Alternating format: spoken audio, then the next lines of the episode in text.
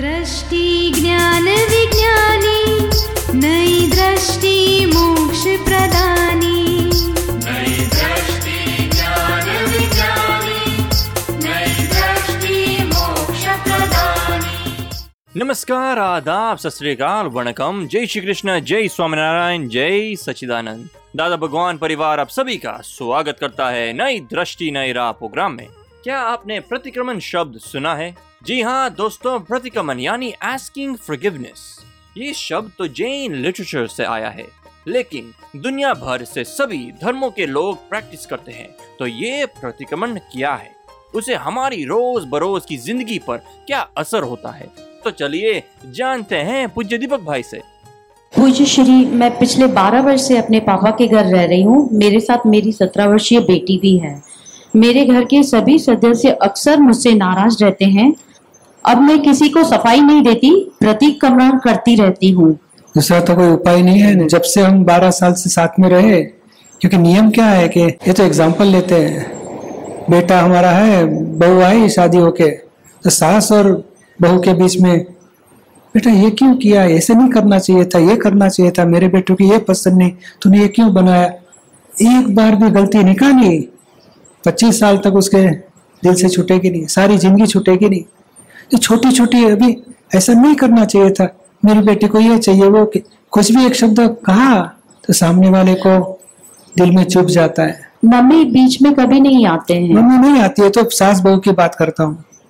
तो ये व्यवहार ऐसा है कि कोई भी आदमी की एक बार भी गलती निकालो तो उसको पसंद नहीं आता है।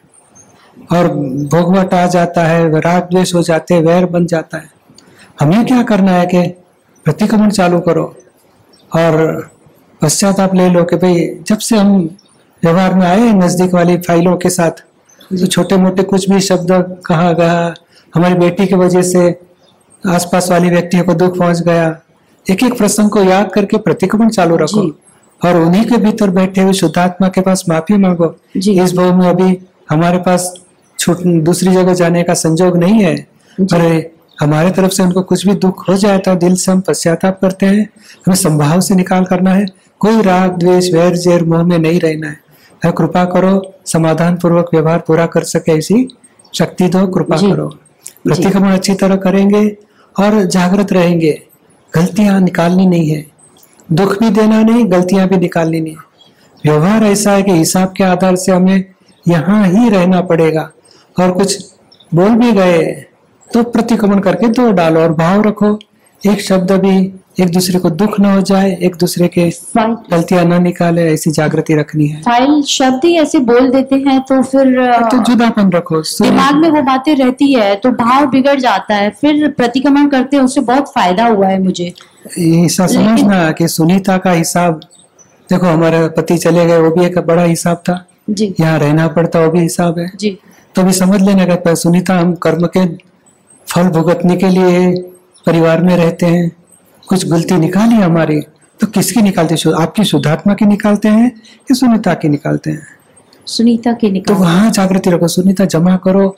कुछ पूर्व में दिया है हम संजोग में ऐसे फंस गए यहीं से छूट भी नहीं सकते यहाँ ही रहना पड़ता है। तो क्योंकि- समझ लो कि हमारा हिसाब पूरा करने के लिए हमें यहाँ रहना पड़ता है। मुझे बड़ा दुख होता है कि समय रहते ये सब अच्छे से हो जाए।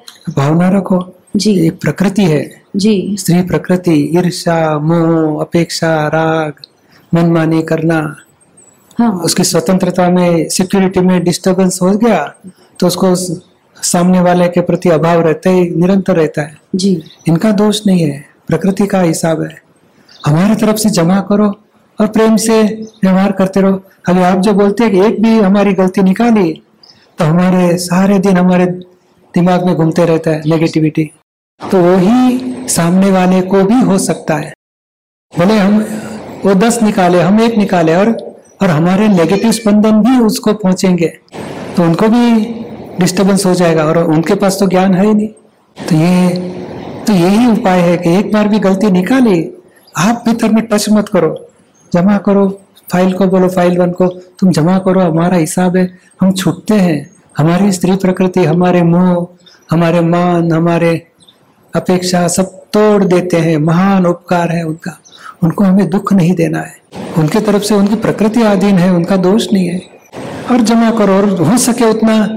उनकी सेवा में या हेल्प में जितना भी पॉसिबल है हेल्प करते ही रहो। झाड़ा ही मत करो टेढ़ा ही मत करो जी, इसने ये किया तो मैं ये नहीं करूँगी। नहीं नहीं हम सरलता से व्यवहार प्रेम से पूरा करते रहेंगे। जी। और दिल में कि उनका दोष नहीं है मेरा हिसाब है उनका क्या दोष? जितना प्रेम से रहोगे धीरे धीरे नॉर्मलिटी व्यवहार में आ जाएगी। आप सुन रहे हैं नई दृष्टि, नई राह। आज हम बात कर रहे हैं प्रतिक्रमण के बारे में। तो दोस्तों, क्या आपको कभी कभी ऐसा नहीं लगता? अरे रे, गलत बोल दिया। काश ये वर्ड्स को वापस ले सकूँ। कैसे करेक्ट करूँ अपनी इस गलती को? क्या कोई तरीका है उसे सुधारने का? क्या पश्चाताप करने से हमारी गलती माफ़ हो सकती है? तो चलिए इन सारे सवालों के जवाब सुनते हैं अपने आत्मज्ञानी से। दो साल से टीवी पे सत्संग देख रहा हूँ सर जी। और टीवी देखते देखते, सत्संग सुनते सुनते मेरे अपने दोस्त मुझे दिखने लगे। बहुत दोस्त दिखने लगे। घर में बहुत लड़ाइयाँ होती थी मियाँ बीबी की फाइव टू और थ्री सभी थे। बहुत लड़ाइयाँ होती थी। मैं अपने आप को पता नहीं क्या समझता था। तो बहुत घर में झगड़े होते थे। सत्संग सुनने के बाद में मेरे दोस्त दिखने लगे और मैं बिना बताए प्रतिक्रमण करना शुरू कर दिया सर जी तो मैं डेढ़ साल एक साल से प्रतिक्रमण रात दिन किए मेरा सवाल ये है सर जी थोड़ा सा टाइम दीजिए कि मैंने प्रतिक्रमण बहुत किए क्या वो प्रतिक्रमण ज्ञान लेने से पहले किए हुए प्रतिक्रमण मेरे धुल गए हाँ। या दोबारा से करने पड़ेंगे नहीं नहीं दोस्त धोए बहुत हुए गए मैंने रात दिन किए हाँ। जाके पूरी रात उनको बताया नहीं तो- बहुत प्रतिक्रमण किए हाँ, तो करो। मैं यहाँ पे आया हूँ तो आपका आशीर्वाद चाहता हूँ कि मैं आगे और बढ़ूं। और मुझे मोक्ष चाहिए सर जी। मगर अभी आप अपने तरफ़ से क्या करो? प्रतिक्रमण तो किया वो सही है। प्रतिक्रमण से भाव प्रतिक्रमण से हमारे दोष ज़रूर धोए जाते हैं। और ये भी ज्ञान लेने के बाद जितना भाव करो ये फ़ाइल को प्रेम से जीतना है। और उनके भी शुद्धात्मा को प्रार्थना करो वो भी सत्संग में आए ज्ञान पाए और हम प्रेम से एक दूसरे के साथ रह के। संसार व्यवहार पूरा करें। और मोक्ष मार्ग में आगे बढ़े। हमारी भावना ज़रूर रखेंगे। आप सुन रहे हैं नई दृष्टि नई राह। दोस्तों आज हम बात कर रहे हैं प्रतिक्रमण की। दोस्तों प्रतिक्रमण क्या है? और हमें कब करना चाहिए? क्या उसका भी कोई टाइम है? क्या उसका कोई नियम है? किस तरह करना चाहिए? एक ही बार करो तो चलेगा? चलिए जानते हैं इन सारे प्रश्नों के उत्तर हमारे अगले सेगमेंट में। प्रतिक्रमण जैसा कि चरण विधि में जो लिखा हुआ है वैसा ही करना है या जैसा अभी आपने थोड़ी देर पहले बताया कि हाँ, भाव प्रतिक्रमण सादा सादा ये तो क्या है कभी बहुत सारा बहुत सारा वैर भाव होगा द्वेष भाव होगा। तो डिटेल में जाके हे शुद्धात्मा भगवान चंदू के मन वचन काया भाव कर्म द्रव्य कर्म नो कर्म से भी निवय है शुद्धात्मा भगवान चंदू के प्रति इतना अभाव तिरस्कार द्वेष हो जाता है माफ़ी माँगता हूँ। द्वेष को थोड़ा शुद्धात्मा देखने के लिए थोड़ा स्लाइस अलग करके प्रकृति को जुदा करेंगे तो जागृति टिकेगी कुछ। नहीं तो इतना अभाव तिरस्कार होता है कि प्रतिक्रमण करने के लिए भी रुचि नहीं होगी। तो इस, ऐसी कुछ होगी तो शुद्धात्मा जुदा पाड़ो। मन, वचन, काया, चंदू के नाम की सर्व माया भाव कर्म, द्रव्य कर्म, नो कर्म से भिन्न वैसे है शुद्धात्मा भगवान। तो आवरण से जुदा ऐसे शुद्धात्मा देखने की दृष्टि खुली होगी। नहीं तो सामान्य भाव से करते रहो, भाव प्रतिक्रमण सही है। हे शुद्धात्मा भगवान माफ़ी माँगता हूँ, ऐसी गलती नहीं करने की शक्ति दादा भगवान की साक्षी बोलो तो भी चलेगा। आप सुन रहे हैं नई दृष्टि, नई राह। दोस्तों, आज बातें हो रही है प्रतिक्रमण के बारे में। तो ये प्रतिक्रमण से क्या हमारा संसार व्यवहार ठीक हो सकता है? क्या हमें मन की शांति मिल सकती है? क्या हम राग द्वेष से मुक्त हो सकते हैं? क्या हमारा बिगड़ा हुआ रिलेशन सुधर सकता है? चलिए जानते हैं हमारे आत्मज्ञानी से हमारे अगले सेगमेंट में। माफ़ी मांगने का और प्रतिक्रमण करने का जो बहुत महत्वपूर्ण काम है, अब उसमें बचपन से अभी तक बहुत प्रकार के हर एक हर एक फ़ाइल से अलग अलग प्रकार की गलतियाँ होती रहती है। बचपन में मारा मारी होती है, झगड़े होते हैं, कहीं चोरी होती है, लबाड़ी होती है, बुरे काम होते हैं। तो इनको किस शब्दों में जो अपने प्रतिक्रमण की विधि जो चरण विधि के पीछे दी है उतने ही शब्द में है या हर एक के अलग अलग शब्दों से उनकी माफ़ी मांगना चाहिए?